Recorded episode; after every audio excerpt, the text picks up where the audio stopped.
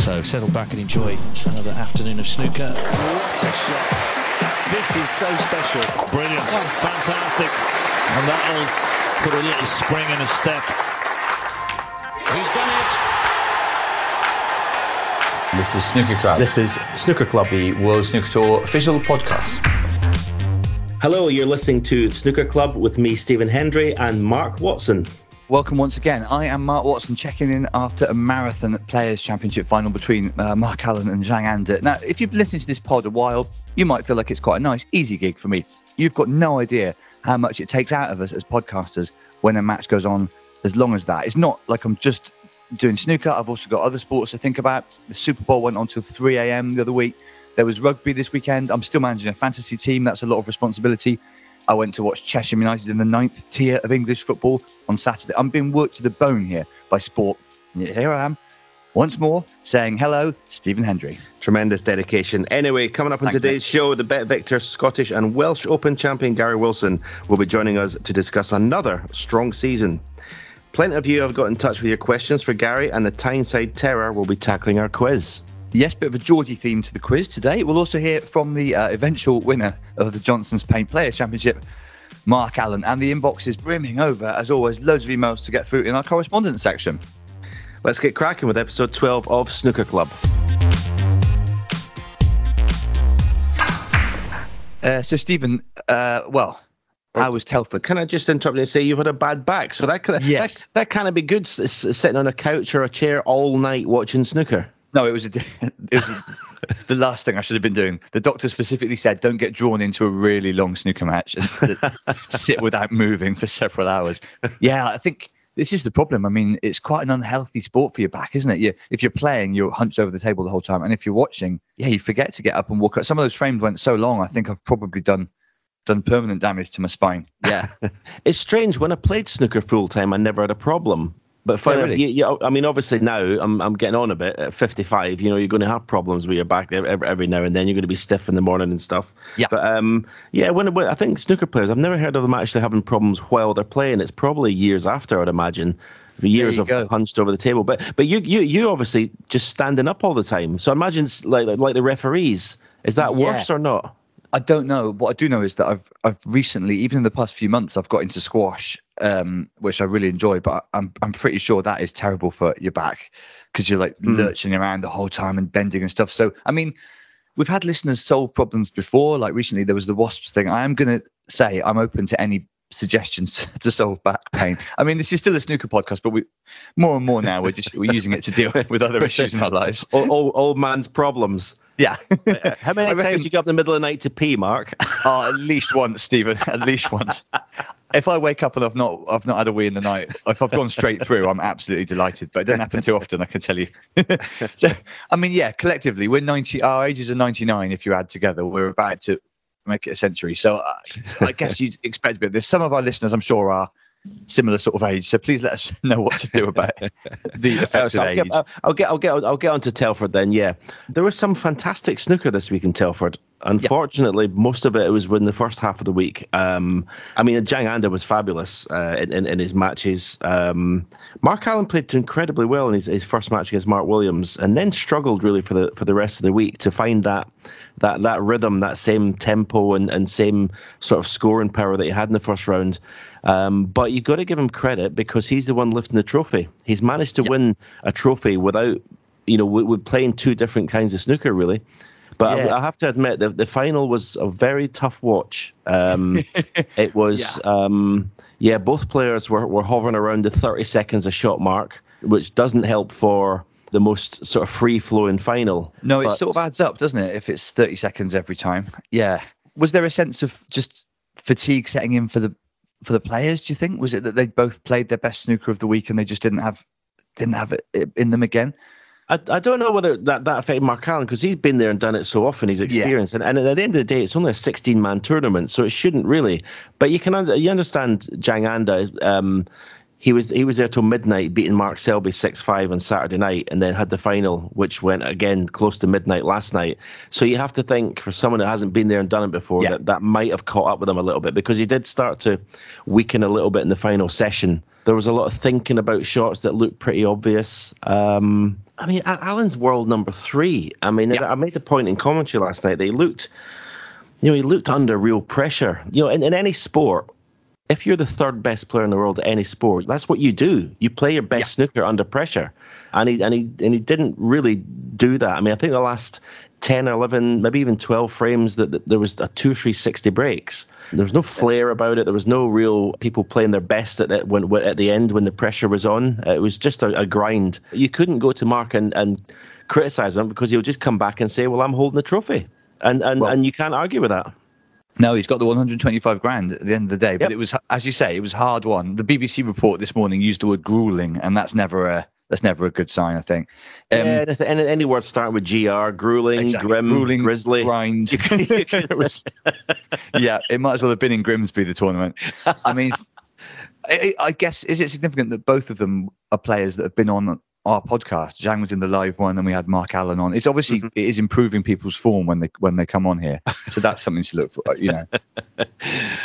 But having well, said that, yeah. we'll yeah, see what happens to Gary Wilson. He's coming on later, so we'll see what's gonna. yeah, Wilson's well, Wilson's already in decent form. Of course, he's won the um the Welsh Open since we last spoke, mm. and that was a comfortable win against against Martin O'Donnell in the final nine four. What thing? One thing I will notice is the crowds were fantastic in London. Yeah, every time I did turn it on, it was like the, the, the, the it was full, um, yeah. which is which is great. And, and the crowds were great in Telford last week as well. So people are are coming along to watch snooker. Um, the players have just got to make it a bit more exciting, I think. Whether or not the uh, the final always lives up to it, the crowds in Telford were up 53% this year on last year's mm. uh, Players Championship, which is enormous hike, and tickets are already on sale for 2025. So, well, get on, get on it. Hi, I'm Rob Milkins, and when I'm enjoying a nice pint of cider, I listen to World Snooker Tour's official podcast, Snooker Club. So, Mark Allen picked up his 11th ranking tournament victory um, and his fifth even since the Northern Ireland Open in 2021. Uh, here he is chatting to Rob Walker for WST. Picking up one tournament every sort of two or three seasons wasn't where I wanted to be. Uh, no, I made some changes off the table, and they've sort of stood me in good stead going forward, uh, both on and off. That's where I've always wanted to be in the game. No, I want to be a consistent winner. It's all right being consistent and getting to the later stages and you know, keeping your ranking, but that's not for me. No, I, I want to. I don't want to be a journeyman that just nicks the odd one. So to be here, you no know, six tournaments, you know, in the space of about twenty months, you know, that's the sort of return that I'm after, and that's what I want to try and work f- harder for going forward to continue. That was a display of real tenacity, and when you needed it, your safety game was brilliant today.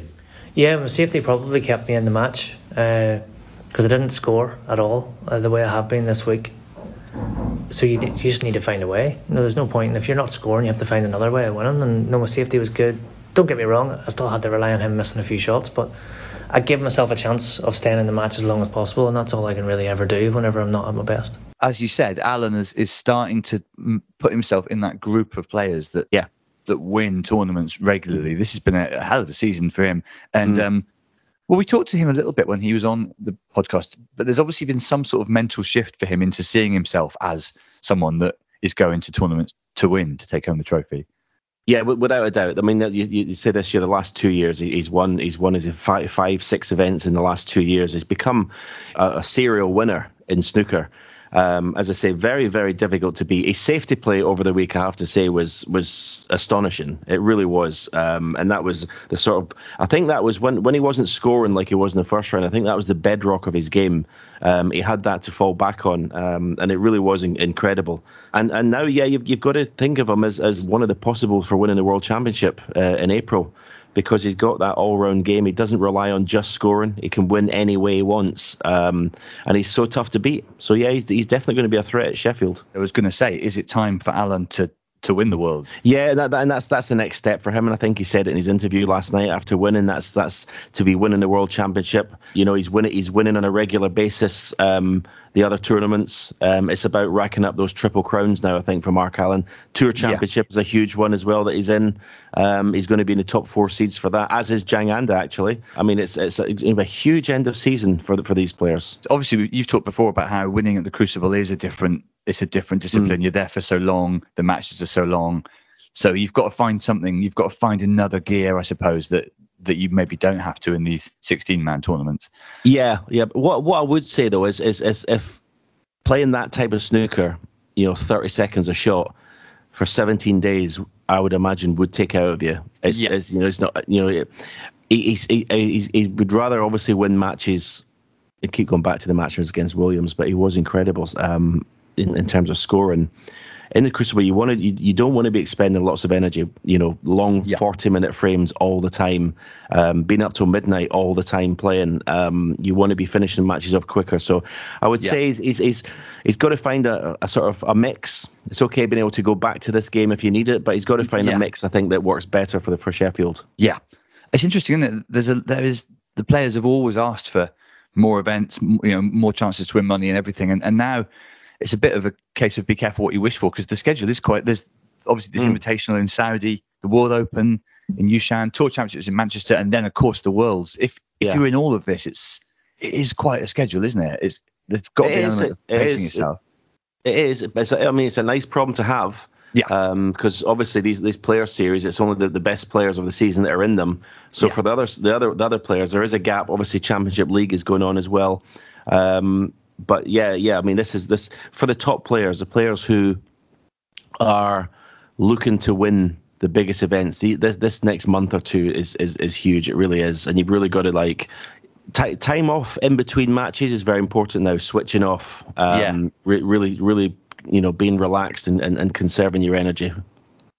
Um, there's also a tournament in uh, March, which is the World Mixed Doubles. Mm. So you've got Neil Robertson uh, and uh, Mink uh, Nutcharut, who the defending champions, Trump and uh, Baipat Siripaporn, who's the world women's champion. Uh, Luca Brecel is with Reanne Evans, who's won the world championship 12 times, the women's, and then Mark Allen and Rebecca Kenna. So four, four mixed doubles. Um, and that's in Manchester. Intriguing idea. This. Did you ever play doubles snooker? Yeah, we, used to have um, actually what we used to have something called the Hofmeister World Doubles. Uh, it was on, Ah, on yeah, that rings a ITV uh, back in the sort of early '90s. My my partner was Mike Hallett.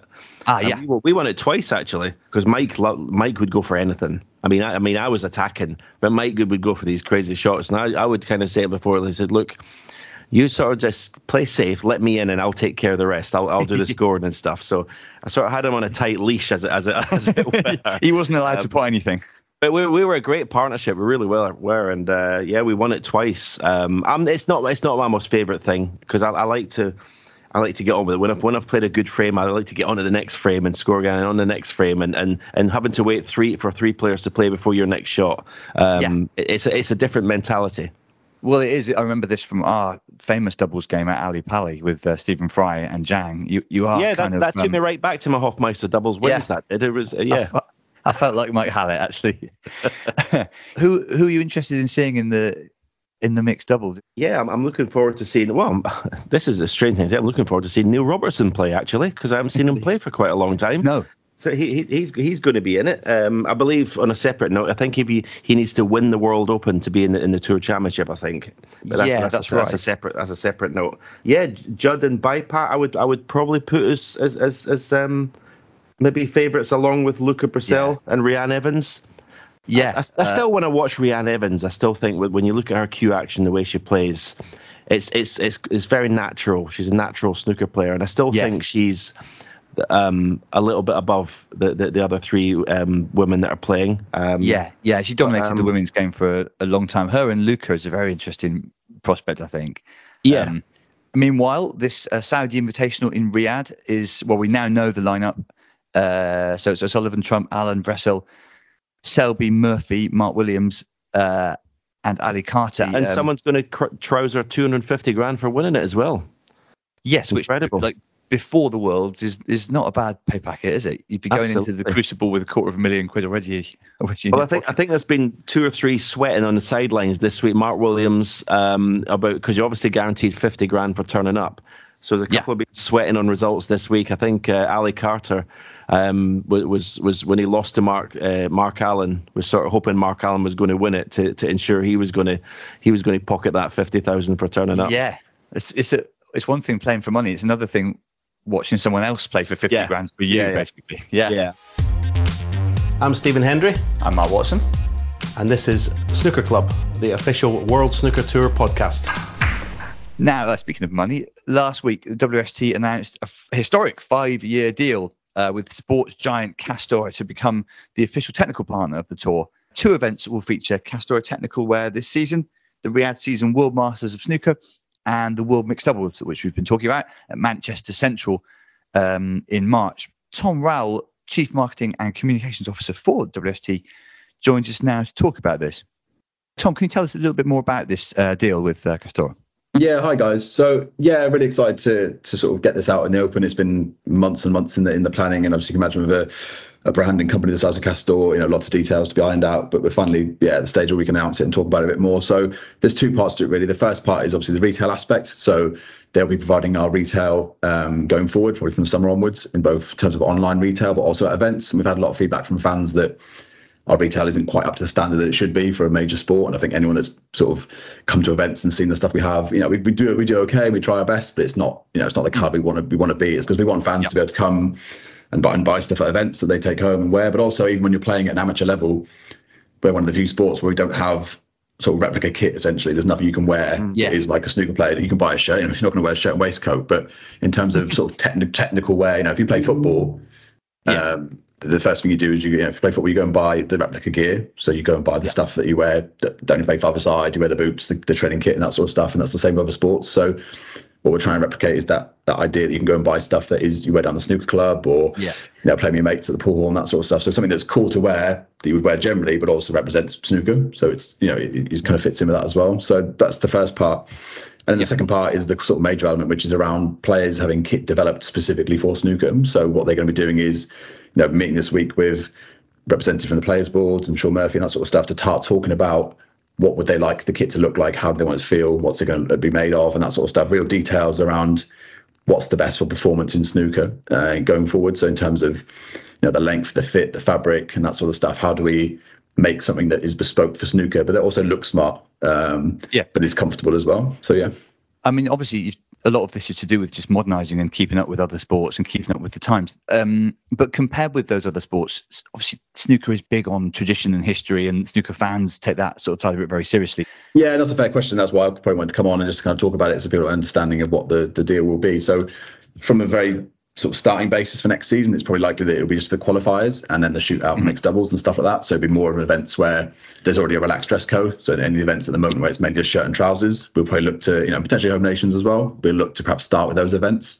Um, but we'll just be very clear, with this will never touch the Triple Crowns and the sort of, you know, the perceived majors and probably even the Players Series. That'll always be the formula tire because we know that's what fans like. I like it as well. We know in China they love that stuff, and it's that's what they want to wear around. You know, they see snooker as that smart sport around the world, so we don't want to touch that. This is more around, like I say, the events where it's it's high usage of qualifiers. We're playing a lot of matches and, and early rounds and that sort of stuff, and and see how we get on. It might be potential where we develop a you know, a compromise there where maybe you know there's a slightly more sporting apparel that fits in with the formal wear as well. But I think that will always be protected yeah. probably because it's a bit more the tradition that sort of stuff. The idea is just to kind of create this sort of snooker uniform that the players feel happy wearing. Yeah. It, it elevates the perception of the sport because at the moment you have you know everyone looks slightly different but but yeah. there's a real there's a real as, as Stephen will probably attest to the difference in fit and style and quality of the the, the qualifiers, the people people wearing it, it's a bit it's a bit of a mishmash. And I think this Absolutely. perhaps yeah, yeah. Stephen's been quite open about his criticism of some people's dress code. In fact, yeah, he has. Well, yeah. mainly, mainly um, shoes, I think. But yeah, well, shoes is his big is his big bugbear. Yeah, but we'll see what you can do with Castore shoes wise over time. Tom. Um, what have what have the players been, or have you had response from the players themselves already? Yeah, fantastic. So I think we used some some quotes in the release from Jordan, Mark, and Sean, and I know Neil Robertson's talked about it in the past as well. I think players have been asking this for a very long time. I think of all the mm. changes that you could make, this is the one that's probably been asked for the most. Um, yeah.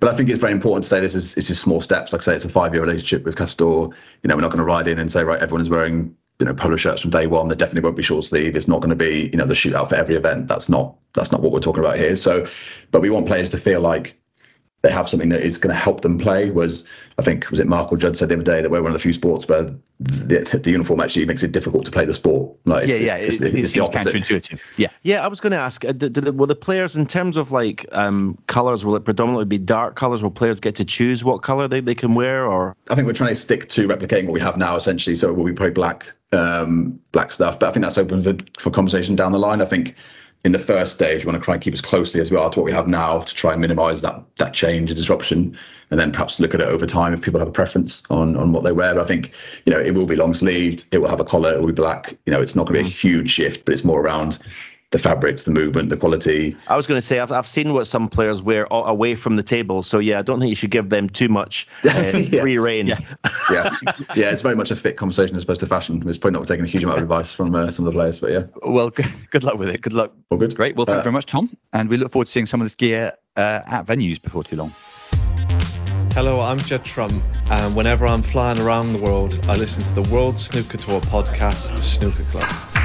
As always, now it's time for uh, a rummage through the snooker club inbox which and we say this every time but it's true there's more than we can get through uh, per episode so do keep them coming in. Uh, thankfully at least there's been a drop off in wasp related correspondence stephen after your plea for that to finish. Seems to have uh, come good. As always it's snookerclub at wst.tv here's one uh, it's from tom. Hi mark and stephen. I remember seeing stuart bingham practicing with sean o'sullivan in a rundown snooker club in woolwich in south london uh, there was a leak from one of the pipes which flooded the toilets. Um, it was the, the, time that Stewart was the current world champion. I remember thinking, what on earth is he doing here?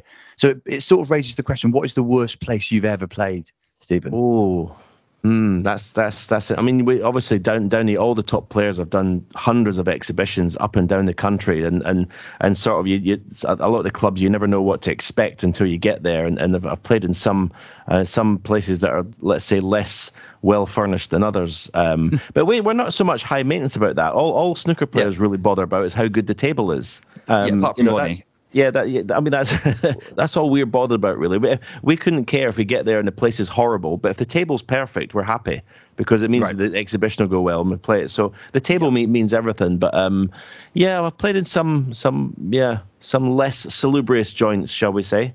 So there you go. If you're listening and you're thinking of getting Stephen for an exhibition, just get the table right. Give him a packet of crisps or something. Don't worry, the rest of the room could be a total dump as long as it plays all right.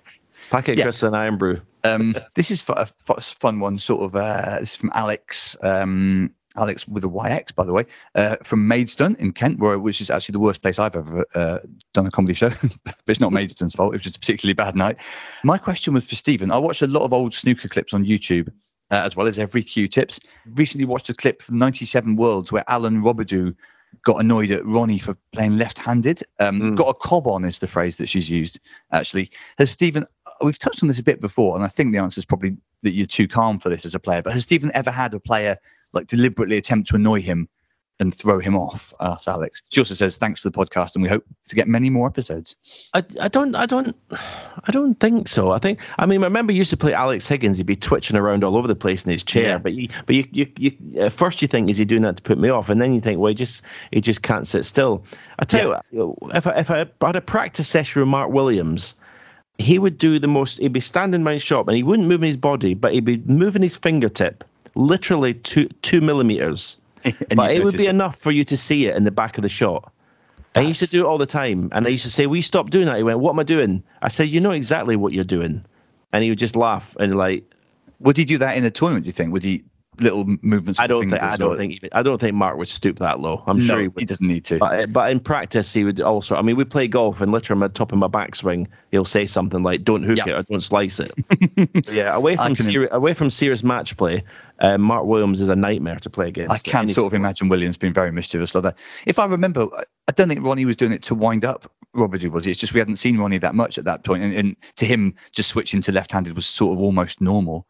It was something that he'd obviously done a lot in practice. He decided yeah. in the match. I think there was a little bit of devilment in it because he knew that yeah. Robidoux was, was getting up, upset anyway with the way the match was going. So I think he, he decided to sort of twist the knife a little bit by doing that as well. Um, it was obviously he does it matter of fact now. We will we will we don't even notice it anymore when he does it. But yeah, there was I think there was a little bit of um, yeah I'm, I'm gonna I'm, I'm beating this guy easy and I'm I'm just going to really twist yeah. the knife here you sort of could we wouldn't put it past him, I suppose, knowing what we do about Ronnie. Uh, this comes under this is not really a question. This is just fan mail for Stephen. Sometimes we make fun of Stephen a little bit, so it's only fair to redress the balance here. Uh, hi, Stephen and Mark. I'm very late to the party. I've just started listening today. She said I was listening to the episode with the fab Mrs. Snooker brackets Hazel Irvine. I want to go back to a previous episode where Stephen was compared to George Michael. I'm sorry, but George was nowhere near as good looking. So uh, there you go, Stephen. Well, thank you very much. Uh, then she starts to get emotional. Stephen, you are my favourite sportsman of all time. Sportsman, not just top snooker player. I was I was nine months pregnant with my first child when you announced your retirement and dissolved into a hormonal sobbing mess. It's a good job I was alone that day. So there you go. You you, uh, you almost broke this woman with your retirement. I went to the Masters in 2019. Would love to go to the Crucible one day. We need something closer to Cornwall though, as it's a pain to get anywhere from here. I, there's not been a tournament even down in Devon. Or is there all? I'm trying to think of West Country snooker tournaments. I, have played exhibitions down there, but ne- there's never been tournaments. No, I think Tor- Torquay is that down that way. Torquay's in Devon. Yeah, that's that yeah. would be yeah. close enough yeah. Uh, for Jen. Yeah, there's been a tournament um, there. Yeah, there you go, Jen. So we'll t- yeah, there, there's a place called Hall for Cornwall in Truro, but that is a that's a long way to go down for the players. You wouldn't want to lose in the first round in in Cornwall. Still, for sure, we'll know that Jen will be there if they ever do get a tournament on, and uh, hope you get the chance to meet Stephen. But also, I hope you, you keep it together, Jen, because we've heard what, what it can be like. I should say I've always found him very nice myself. Um, thanks for the correspondence. There's uh, quite a lot more. There's some technical questions uh, for Stephen, some cue questions. We'll get onto all of that uh, next week or in a future week. So do keep them coming. And you remember the address is snookerclub at wst.tv. I'm Jamie Jones, and when I go on a run, I listen to Snooker Club World Snooker Tour's official podcast. It's now time to welcome this week's special guest, uh, twice the winner of the Scottish Open, and now, uh, as we've mentioned, reigning Welsh Open champion, world number 13, the Tyneside Terror, Gary Wilson. Hello, mate. Thanks very much, Mark. Gary, Cheers. how you doing? Hey, Stephen. You all right, mate? Good. Are you not practicing? No, uh, come down the club. Just uh, let me brother-in-law in doing a bit of plastering. So yeah, the, the lights are on, but nobody's home, so to speak. Yeah, literally. Yeah, you can't see this uh, if you're listening, but Gary is weirdly in a snooker club, but um, but not to play snooker. So to start with that victory and comfortable victory at the Welsh Open, um, three-time ranking winner now. How's that sound? Yeah, obviously it's amazing um, to win, you know, three within a relatively short space of time, to be honest, yeah. as well. It's about 14 months, 15 months. So obviously getting the first one was, you know, great after so many years of knowing what I'm kind of capable of deep down, but never really getting anywhere. And then to win one, and then, as I say, another couple quite soon after. It's been it's been an, a, a, good, well, a very good couple of years, to be honest. Yeah. I, I was going to ask, does something mentally change for you? Is there sort of a shift once you've got one under your belt? Do you now go into tournaments thinking of yourself as maybe more like a genuine contender?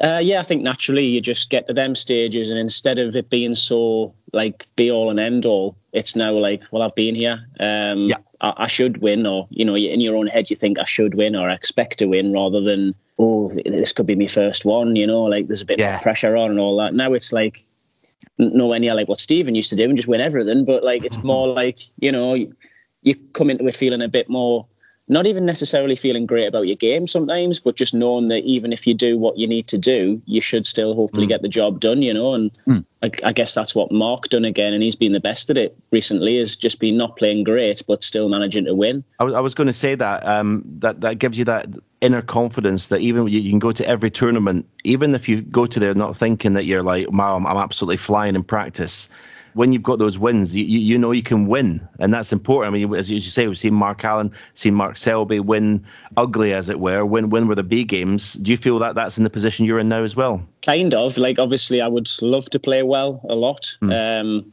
yeah, your plan is and, still to play well. To be fair, hmm. of course, and. like I, I, suppose last you know at the Welsh the last one there I did play well in the first half of the semis against John you know that was about yeah. the best I've shown for quite a while yeah. Um, but I want to be playing a bit more like that more often, yeah. which is just me being hypercritical as a player, as we all do. You know, you want to perform yeah. as well. So yeah. I'm happy just to win, though. You know, at the minute, it's like, well, at least I'm mm. winning. So that's great. Yeah. yeah, you said after the Worlds last year that you were going to sort of, over the summer, try and assess what you could do to, to win more consistently, to become more of a, a sort of winner. And it, I mean, it looks like you have done that. Was there a specific, was there stuff you worked on or thought about, or did you just are you conscious of having sort of made a, a change of approach, or things just started to click for you?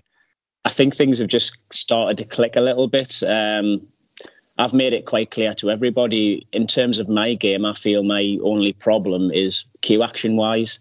If I can iron these problems out the best I can on the practice table, and I go into tournaments feeling relatively confident in what I'm doing, and I'm actually sticking to what I'm doing as well, which is a mm. massive thing because I'm a massive yeah. tinkerer usually, and I'll chop right. and change from match to match, never mind tournament to tournament sometimes. Right, okay. So I've actually had a few months spell now where I've pretty much stuck to what I've been doing for a few months, and that's like an, an age for me. So that's probably yeah. the, the, biggest key. You, yeah, you said you've been knocking around for a while, and obviously you've done stuff away from snooker, like driving a cab and working in a pub. And was there a moment where you thought, I, am going to put everything into snooker? We've not spoken to many players who've had so many other things they've done, like to, to support themselves. You know. It wasn't by choice. no. it wasn't like I sort of gave up at any stage, really. I mean, there maybe was. It's hard to remember. The, you know, you have so many yeah. lows at times over the years, but there was probably a time for a brief period where I sort of chucked it for a few months or something, you know, and thought, oh, you know, yeah. I've got to concentrate on other things for now because at the time you couldn't just get straight back on the tour. You had to wait mm-hmm. a year and, yeah, had, you know, it was a totally different time 15, 20 years ago. So, yeah um, yeah, I, I, guess I never gave up, but circumstance meant that I had to work really, and yeah. I was still Fair always enough. trying. It just took it just took a lot longer to get back on the tour than I ever thought it would. I thought I'd be back on within a couple of years at most, you know, and it just took so much longer. But what is it? What is it about Scotland that you like? no idea. I'm I'm half Scottish. I'm up from your neck of the woods originally. My mum, okay. my mum's side of the family are from Dalgety Bay. Um, I think yeah. you told me that before. I think you told yeah, me that before. Yeah, because that's where I used to live, Mark, in, in uh, yeah. Fife in Scotland. Yeah, yeah. yeah I, mean, the same yeah. tournament. So your first two tournaments, both the Scottish Open, was incredible, right? I know it's amazing. It's Edinburgh, obviously, something about it. Glasgow, I was no good at, so Edinburgh's. it used to stay in Edinburgh. Did you have a haggis supper? I've had one before. I'm not a fan, to be honest. No, is that your favourite, Stephen? Is it? Oh, that's, that's what. That's the one thing I miss about living in England, not getting haggis suppers. Right. Okay. He has to get a special supplier for things like Burns night. Yeah. so, but, but yeah. now we've we've discovered you can also play in Wales now. So we're starting to just zone in on the areas where where you're on well, form. Well, again, again, that's it, isn't it? Like in a silly kind of way, you say to yourself, "I can't just win the Scottish. Like, what does that mean? Can I only win in Edinburgh or something like that?" Yeah. No, obviously now I've won another one at least, but it's still a home nation. So now the next step is, well, can I only win a home nations event, or can I go on and win other things now? So yeah, just keep going, see what happens. Yeah, actually, when you won the Welsh, you, you said on, on, on TV that that you're, you're and te- we'll go back to sort of technical that you you felt you're suffering from the yips. I mean, yeah, as, yeah. as someone myself who who still suffers and, and, and basically ended my career, um, how how serious is it? How does it form with you? How how does it go into your cue action? Very similar to maybe like yourself. I think I texted you maybe a couple of years ago trying to maybe get a bit of advice and a bit of help because it was pretty bad a couple of years ago where right. very similar to yourself and a bit like Ding and that kind of thing where you're actually coming through the ball quick instead of being able to pause. Right. that's what I that's yeah, what yeah, I do a lot of. So if if there's any kind of power shots that I'm maybe not feeling 100% confident on because of my technique or you know deep screw shots and things like that, you'll you'll be able to probably you know well, sympathise with this quite a bit. If, if, if, you find out the solution, tell me because I still haven't found it. I've managed to stick to something that I'm thinking is working for us generally. Mm. But they, they still come in every now and again, but nowhere near right. as much as they were. So it's so this it's is helping. fascinating. Uh, like mm. I think any non-player is always fascinated to hear about the the yips. Is it is must be hard to describe, but it's just a sort of physical resistance well, to actually taking the shot, right? Just there's like there's like different versions of it, isn't there? So yeah. some players actually the the other way of doing it, other players can't actually deliver the cue. They just end up yeah. waiting there at the back and they can't they can't put it through. Whereas yeah. me and maybe Stephen get some of this and Ding and uh, there's a couple of other players I can think of on the tour that I won't name as mm. well, but they're the they're the ones that you look at and you go, "Wow, is it that quick?" like yeah. you know, like I got to a stage where I was I was playing the wrong shots because I wanted to avoid playing certain shots that I knew I couldn't play.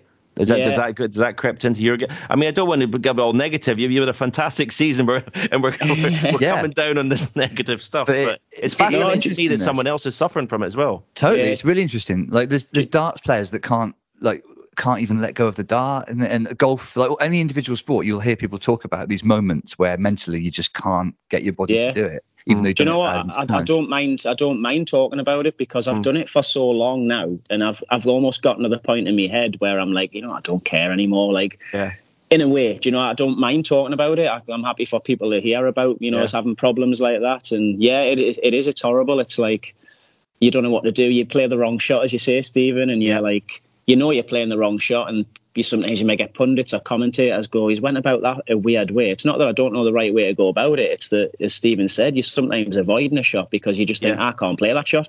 If I yeah. if I play that shot, I've got to chuck myself at it because I can't control myself properly, and I should yeah. be able to. So well, I mean, I mean, you wouldn't believe the, the, the shots that like are, so simple that I, I would avoid. I mean, it was just incredible. I mean, li- literally a shot that someone in the club could play. Go on, give us an example. And um, so a shot that used that used to frighten the life out of me would be a a black into bag one which is left to right pot, like, just off straight. If I had to hold that cue ball for a red, or just like I, I mean, I just couldn't. I'm, I'm, I'm like, I, I couldn't get the cue through. Right. I wouldn't. I wouldn't be able to have a nice start, and it would be like, and I just. Yeah, just a jab. Yeah, yeah. So I'd end up having it? to like uh, the cue ball would end up in baulk sometimes. I mean, it was just like it was horrific. Well, it's just interesting because obviously you've played that shot thousands of times. Yeah, you've won everything you've won. I mean, so yeah, just interested in where it comes from, but nobody knows, do they? It's just, it's just it's, maybe it uh, is. It started off for me. One shot happened about it was about two. I mean, twenty years before or ten years before I retired. It was just one shot happened. I thought, oh, that didn't feel right. That was horrible. I didn't even get through or anything. And then that sort of sticks with you, and then like you forget about it, and then maybe two months later, the same shot happens again. You think, oh, and then another shot. Is that what happens to you? Yeah. Like, Gary, yeah, what, yeah. one shot, then another shot, then another shot. I think the way I kind of seen it, and this, this is probably the other perspective where you, you, try not to be too negative on yourself and you mm. try and think of it logically. And the way I've tried to work it out is possibly, and I don't know if this is relating to you when it started happening with you, is that obviously a lack of confidence comes into it a little bit because mm-hmm. for whatever reason you might just not be feeling great on that day. Yeah, yeah. And as you say, when you've had that shot where you went, oh, that didn't feel right you maybe mm. weren't quite as confident on the shot for yeah. whatever reason. Yeah, conditions, yeah. silly things like table conditions. Yeah, maybe the table's drifting off and you're not sure of the shot, so you're, you're losing faith in that. You're losing faith in the grip of the cloth. Oh, the pockets look tight today. Anything like that, and you can as soon as you start losing so you faith in what you're doing, yeah, and then that, that can start it off. So it starts physical, as you've said before, I think, and then it ends up being mental because it becomes a habit, doesn't it? So you, yeah, I, it's really very hard to break. Yeah, I, have I've read psychologists saying it is to do with you know a lot of the time if you get as good as you guys are at snooker, it becomes basically almost automatic. You're not really thinking about it for long periods, and then it's when your brain starts to come, you start mm. you're thinking about it too much. I think it's quite a lot of. I've read quite a bit about it, and it's the same with people like drummers or anyone that's doing something again and again and again like that. You you sort of you don't mm. have to think about how you're doing it, and then there are these moments where, like you say, something makes you think about it, and suddenly you're like it just feels all wrong. It's it's almost yeah. anything you do like that in life. If you if you're thinking too much about what you're actually doing, your brain can sort of go. Well, the, the, the, the only way you can yeah, the only way you can play great snooker is you've got nothing going on. You're not thinking about anything. That's the exactly. only way. You go. You, yeah. It's it's autopilot. The minute you use you you got a, a thought like mine was my grip hand. The grip hand. This is a problem. I, I mean, if I could cut that off, I mean, I used to think I'll cut my hand off. I used to, I used to experiment with having three fingers on and two, like two, anything, just to experiment. And it was like, and oh, that works. That feels good. But then the next day, it felt terrible. Can I ask you a random question, Stephen? As you've just mentioned your grip there. You've always been, and I don't know if you ever noticed you did this. Someone must have told you this in the past mm. before. Did, did you realise you used to play with your thumb straight down, you know, in your grip uh, hand? You know, a lot of people would grab the cue with their thumb sort of round like that. Your yeah. thumb was like that. Did you oh, ever really? notice that? Yeah. No. You've never that, noticed that, that, that, that must have been one of the, the 20 technical things I tried. He's going to be thinking about his thumb next time he plays, that's for sure. Yeah, Mark, Mark when you're on stage, Mark, do you have a problem like delivering the punchline? Do you like the yips, like maybe the, the punchline? You just like, oh, oh, I can't get. yeah, you get halfway into it and then you think, I'm not going to finish this sentence. I'm just. I, do sometimes. I think I've experienced a similar thing where just occasionally you get a sort of. Again, it's not exactly it's not quite anxiety, but again, that thing of like you, your brain is suddenly going, "What are we doing here?" You look around the room mm. and think. Again, it's like you're never really on autopilot when you're on stage, but there is an element of just again, I know what I'm doing. I don't have to think about it too much. And again, if you do, if you do stop and think, just occasionally yeah, you make eye contact with an audience yeah. member and you think, "Why have you come out to watch me?" Again, it's it's that thing. It's like you can do it hundreds of times, but then one time a weird thought gets into your brain, and like you say, the brain forms these patterns. Um, this is an equally random question for you, Gary, but is it true you're on Big Break? Yes, uh, so there was a there was a junior version they did, um, and Stan Chambers, who I've mentioned a few times, who was like massive help to me growing up. He put us forward for it when I was nine years old. I just wow. made my first century break, and he put us forward for uh, for Big Break. Yeah, I, so I that was a, so it started in '95 when I was nine years old, and I went on again in '97 and '98. I don't know when I was 11 right. and 12 as well. Yeah. So and then I think they stopped it after that. But in fact, there was names you would remember from then. I mean, people when I was nine, the people who were on who were like 16 were like Paul Hunter, Michael Holt, Kelly oh, Fisher. Okay. Yeah, like right. all them, all them were around that sort of right. time, and yeah, so you had some David Gray, people like that. You know, they were all on. How they were like 15, 16. I was nine, and I got to the second round. Um, right and I, I think I got about 140 quid or something. A couple, a couple of years later, I got 300 and odd. I kept getting beaten the second round all three times, couldn't get to the final. So yeah, but it was a great experience. Obviously, that young, being on TV and stuff like they're the kinds of things you know, when you're getting into your teens and you're winning junior tournaments and all sorts, you've already had that experience of like even being on TV yeah. and doing exhibitions and all that kind of thing, you know. So I had all that when I was younger. Yeah. If you can play under that sort of pressure when you're nine, then it's got to stand you in good stead. Yeah. you've said you've had quite a lot of lows in your career. Where where does the drive come from to keep? Obviously, snooker's been in your blood from very early on, but. Um, where do you find the motivation when when you're having to well not motivation exactly but how do you dig deep and, and sort of build yourself back up because you are a player that like wears your heart on your sleeve i think and that's yeah and on to that yeah and just to touch on that i think sometimes i've got a serious mind i think sometimes there's a bit of lazy journalism when it comes to wearing your heart on your sleeve it's as if mm. it's always a bad thing I don't think it oh, necessarily sure. is. It can actually drive you on. In my in, in my case, it, it's, it's, I think it's a good as long as you can get rid of it before the next shot. I don't exactly. think it's a bad thing at all people yeah, assume also, because you've been annoyed at a shot that it's lingering with you. It's not with yeah. me. I just I, I want to get annoyed, get it out of my system, and then crack right. on again with the next one. And I think Maguire's a similar example yes. like that, isn't he? Yeah. So, yeah. yeah. Well, I think fans want to see that as well. Like we've talked before about how snooker players' personalities coming out is one of the reasons people love snooker. You, you want to see mm. what's going through people's heads. You know, well, like, we know it's a gentleman's game, isn't it? But at the end of the day, it's a sport which is at such a high standard now. It's you know, you've got to kind of treat it a little bit in line with other sports where there's going to oh, be yeah. a bit of passion. There's going to be like a lot of seriousness around if, it. If well, everyone you know? was the same, it'd be very, very dull. You, you, feel the emotion in the moment, and then you just you're back on it, back on the. Well, shot. I think I think overall, all I've tried to do is obviously look at myself and think, look, what am I doing this for? And generally, I keep coming back to the answer of, look, I've got belief in myself deep down that I know when I play as good as I can play because I've proved it to myself in practice, matches, mm. junior careers, whatever you want to look back on in your own personal journey. I've thought to myself, look, I'm good enough to do something. So if it clicks together one day or one week, then I know I can win things. And obviously, eventually, something's happened. So that's great. Uh, we've got some some listener questions for Gary. Well, we've got loads, in fact. So I'm just going to pick some of them. Um, yeah. Well, we'll start you with an easy one. Cal on Instagram says, if you didn't have a cue, would you rather play with a broom or an umbrella? Some of them are a bit more complicated than this. Random. Um, yeah, very random. An umbrella. Is the umbrella uh, open? Uh, exactly. I was just going to ask. It's a good question. I think it's a nightmare if the umbrella's open, isn't it? Yeah. Can't even see, can you? no, you, you, can't. You've got to go for the broom, surely. Yeah. Yeah, I think the broom. I mean, it's bad enough not be playing with an umbrella, but not being able to see the ball in front of you as well. You've got no chance, have you? You've got a lot. Of, you'd, you'd have more technical problems on the table then. Jakey says again from Instagram, which player do you most and least enjoy playing against? That's oh, I don't know. I don't know if I can answer that, but uh, I, I, wouldn't suppose I enjoy or hate playing anybody. I mean, if you were due to play like Ronnie or Mark Selby, would your thought, would your mindset be different going into one of these matches, or would it be the same? It's probably naturally going to be that little bit different because, as we all say, Ronnie's just got that bit of aura. He's the, he's the name yeah. in the game, isn't he? And he's the one that, even though you don't think it yourself, you know everybody's eyes are on, and yeah. everybody everybody's eyes are therefore on you to see what you can do against him. Yes. You know, so yeah, I suppose that's slightly different in a sense. There's some players who are just more dangerous, you know, right. that, and there's other players who you know are very good, but they're not necessarily dangerous. They're not necessarily yeah. going to hurt you.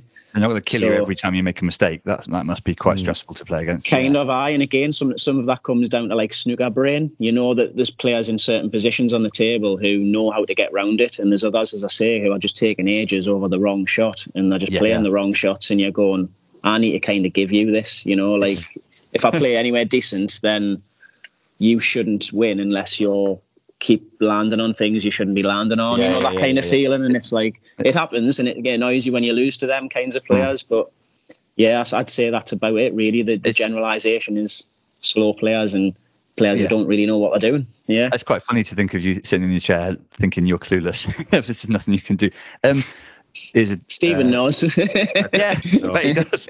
Oh, Stephen's thought that about any number of players. Well, I, mean, I used to get upset if someone had a bad pair of shoes or something like you know that, that, that would upset me in my, in my chair. But yeah, bad shoes, dirty waistcoat, any of these things, and Stephen very very fragile. Away. um, Liz from Instagram, this is a tester. Would you? We're talking about next season. Would you rather reach the final uh, of the Worlds or Newcastle win the Champions League?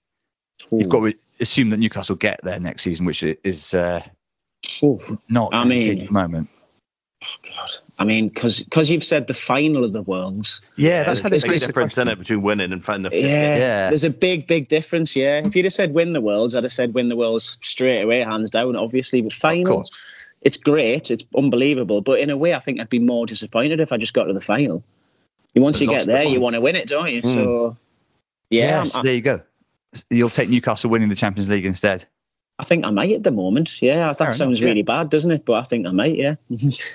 uh, someone's asked when is the Dino haircut coming back? Oh, the old back hawk. I know it's been a while, hasn't it? Uh, people have been asking. I wasn't a fan. Quite... I will admit, I wasn't a fan. I bet you weren't. Um, Stephen's a traditionalist with. But I'm 55, so what can you do? yeah. To be honest, Stephen, I wasn't a fan. Mind you, this is this is not going to surprise you, but I wasn't a fan of when you had this little moment in the late '90s of the long sort of curtains, the long hair kind of yeah. coming in a little bit. I had a I was few, I had a few dodges. I was I was a fan of the earlier years when you just had the nice little side parting with a hairspray. That was right, brilliant. Okay. Yeah. Once you start, nice. once you started growing it in sort of 97, 98, I think it was. Well, that was when you started sort of losing a few as well. I don't think it well, worked for you, mate. Gary turned into a sort of sports and hair psychologist now. My world titles, I go by what hairstyle I had to remember the year. Yeah, I didn't I didn't expect Gary to talk with this much authority about the history of your haircuts. I have to say, I'm allowed. I'm allowed now. You see, I've got absolutely nothing left. So yeah, um, yeah, it's 90, only at the back. 95 was a bit of a surprise when you sort of cut it really short. I thought, oh, what's he done here? That, that, that was mid tournament as well. I don't know. I decided I don't know what happened there. Right, mid worlds was it? Just to get to get a haircut, and all of a sudden he just kept. He said, "Oh, this will look good," and I went, "All right then." And all of a sudden, I had no hair left. I was like, "Whoa." Well, I don't know if you I don't know if you'll ever remember. I was actually there at that Crucible '95. Um, Stan brought us down actually, and I was doing the right. stuff backstage with David Vine on the practice table and stuff. And right, I actually okay. met you in, met you in the media room. Right. And that's when I that's when I came up to you, and Stan was like, "Stephen, this is Gary," and you were right. reading the paper, and I was like, "Hello," and a scale of one to like, ten, how rude was I? you were you were just quiet. You were just really right, quiet, yeah. to be honest. I was like, very quiet. I was like, quiet. Like, hello, nice to see you, but I'm reading the paper. Can you leave now, please? kind of yeah, fair enough. We've had various people write in saying they've met Stephen, and the experience is normally a bit like that, basically. nice to meet you. Go away now. Pretty much. But yeah, I looked at you and I thought, short haircut. Oh, don't know about that. And, yeah. Jimmy on Facebook who were your snooker heroes when growing up, and did you try to emulate their style before finding your own game? Well, um, yours truly, Stephen, was my. Here we go. You, you were you were my hero generally growing up because of the mentality, the way you did it. You know, just the relentless nature of it. Like you were a winner, obviously, mm. and that was what I respected. That was what I wanted to be like. That was how I kind of wanted to play. I wanted to look professional. I wanted to play the right way. Well, we'll finish with one more. What was your most? This is Josh on Instagram. What's your most memorable moment playing snooker?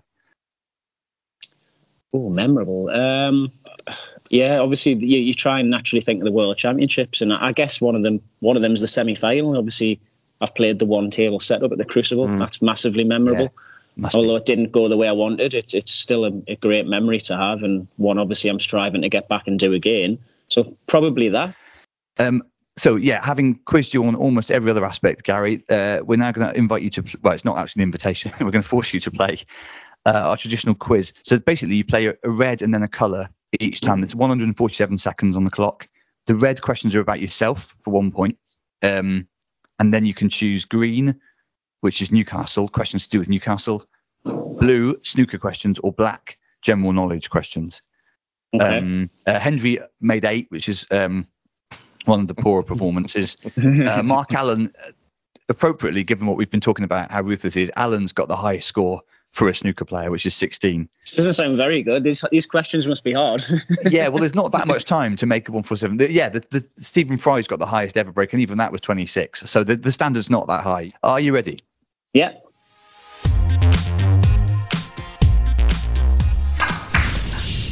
All right, let's go. In what tournament did you record your first 147? Uh, the German Masters. Correct. There's actually a bonus point here. Do you remember your opponent? Oh, yes, he's Irish. Oh, what's his name again? Oh, can't remember his name. Sorry, Irish. I've got lad. Ricky Walden on the card here. Oh well, he's not Irish. He's Doesn't. Irish. so I couldn't let you go on any longer there. It was. you, get, It was Ricky as well. Sorry. Yeah, go on. you got the red though, so you uh, you move on. Uh, do you want green, Newcastle, blue, snooker, or black potluck? we'll go. uh, we'll go middle of the road. We'll go blue. See what happens. Okay. Uh, the Tour Championship is being hosted in which UK city this season? Manchester. Is correct. Five goes on to another red. Um, who did you beat in the semi-final of the 2022 Scottish Open? So last 2022. Um, that would have been. I Should know this straight away. My mind's terrible. Tep Thepchaiya Un-Nooh. is correct. Yeah, and took on the name confidently there. Um, again, green, blue, or black. Uh, we'll go for a black. We're running out of time. Let's see if we can get a break. Here we go. Um, in what year did Usain Bolt set his 100 meter world record of 9.58 seconds? You've done us here. Not easy, yeah. Uh, 2008. Oh, 2009. That's that's in the jaws of the pocket. uh, back to red. What is your highest ever ranking on the two-year list? Is that including now? That's a good question. Yeah, I suppose so. Because right now I'm number, or I was number 12 after I won the Welsh. So you give us that, won't you? I will. In fact, 12 is what I've got, so I will Right, okay. that. Yeah. Right. Um, probably got time for another colour. Well, you have got time for another colour. Uh, blue. Blue again. Snooker. Snooker youngster Julian Boiko is from which country? Ukraine. Very good. Yes. Instant. Uh, back to a red. How many century breaks have you made this season? It's multiple choice 22, 26, or 30. 26. Is correct. This is an impressive break. Probably got time for one more colour. Uh, black. Go on. Yeah, he's going for it. On the dartboard, the 19 is located directly opposite what number? Opposite. Uh, is that? Visualise it. Is it one? Yes, he sinks the black. Uh, and I think that is time up. But that's yep. That's going to be a good score. We'll just we'll just do the maths, but um, that's going to put you in the top half of the leaderboard for sure. Drum roll is 21. Oh, thank you, Stephen's done that. sort So I, that's pretty high tech stuff from Stephen there. 21 is the, the highest ever by a snooker player and also puts you in second place. 20 was my target, so that's pretty good, yeah. That is Um, a very impressive knock. Yeah. the, the same amount as when Stephen won his first world title. Thank you. As long as it, oh, everything comes back to me, I'm very, very happy. it really is. It's it, well. Thanks very much, Gary, and well done on your performance, uh, both on the quiz and in Wales recently. Uh, looking forward to seeing you win some more big ones. Thanks a lot, mate. Yeah, really cheers, appreciate Gary. it. Good luck with the rest of Stephen. guys. Thanks, really Mark. fun Cheers. to talk to you. So that is all from us this week on Snooker Club. Please make sure you subscribe if you haven't already. A lot of you have, wherever you get your podcasts. And as always, you can head to WST's YouTube to watch the show back. Please keep sending us all your emails. The address is snookerclub at wst.tv. We'll be back in two weeks for another episode. Yes, it'll be interesting to uh, talk about what happened in Saudi. We'll also possibly have news of another live episode of the pod. Can't say any more about that, but you may be able to imagine what tournament that will be based from. We're not going to Saudi, by the way, uh, as a spoiler. Uh, next week, of course, the 147 returns, your fortnightly roundup from WST. Till then, take care. See you soon. See you soon. Bye bye.